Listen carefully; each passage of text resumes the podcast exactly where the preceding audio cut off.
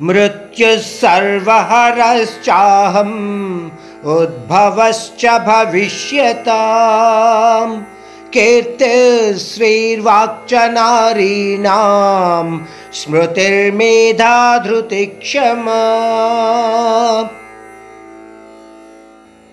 మరికొన్ని విభూతి తత్వాలను మనము తెలుసుకోవడానికి ప్రయత్నిస్తే నలభై తొమ్మిదవ విభూతి తత్వంగా పరమాత్ముడు అంటున్నాడు బ్రహ్మాండ నాశనకారక శక్తులలో మృత్యువు నా యొక్క విభూతి తత్వమే అర్జున. ఇక్కడ మనము గుర్తించవలసినది మృత్యువు అంటే కేవలము జీవరాశులకు సంబంధించినదే కాదు.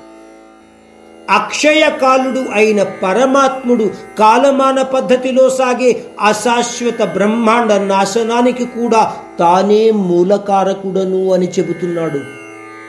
సృష్టి రీతి ప్రకారము చెప్పుకుంటే శివుడు బ్రహ్మాండ ధ్వంస ప్రక్రియ తాండవ నృత్యంతో మొదలు పెడతాడు అని చెప్పబడుతూ ఉంటుంది.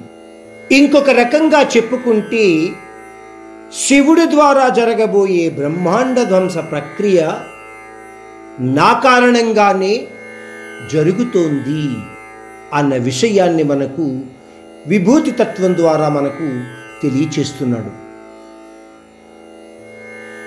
యాభైవ విభూతి తత్వం గురించి తెలియచేస్తూ పరమాత్ముడు అంటున్నాడు బ్రహ్మాండ ధ్వంసము తరువాత మళ్ళీ సృష్టి ప్రక్రియ మొదలవుతుంది. ఆ సృష్టి ప్రక్రియ మొదలైనప్పుడు ప్రాణుల ఉత్పత్తి జరుగుతుంది. అర్జున ఆ ప్రాణుల ఉత్పత్తి నా విభూతి తత్వమే. నేనే వాటికి కారణము. ఎందువలన?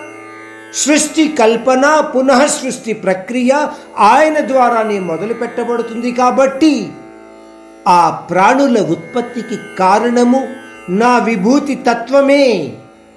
అని పరమాత్ముడు ఈ శ్లోకం ద్వారా మనకు తెలియచేస్తున్నాడు. ఇంతవరకు పరమాత్ముడు మనకు యాభై విభూతి తత్వాల గురించి తెలియచేశాడు.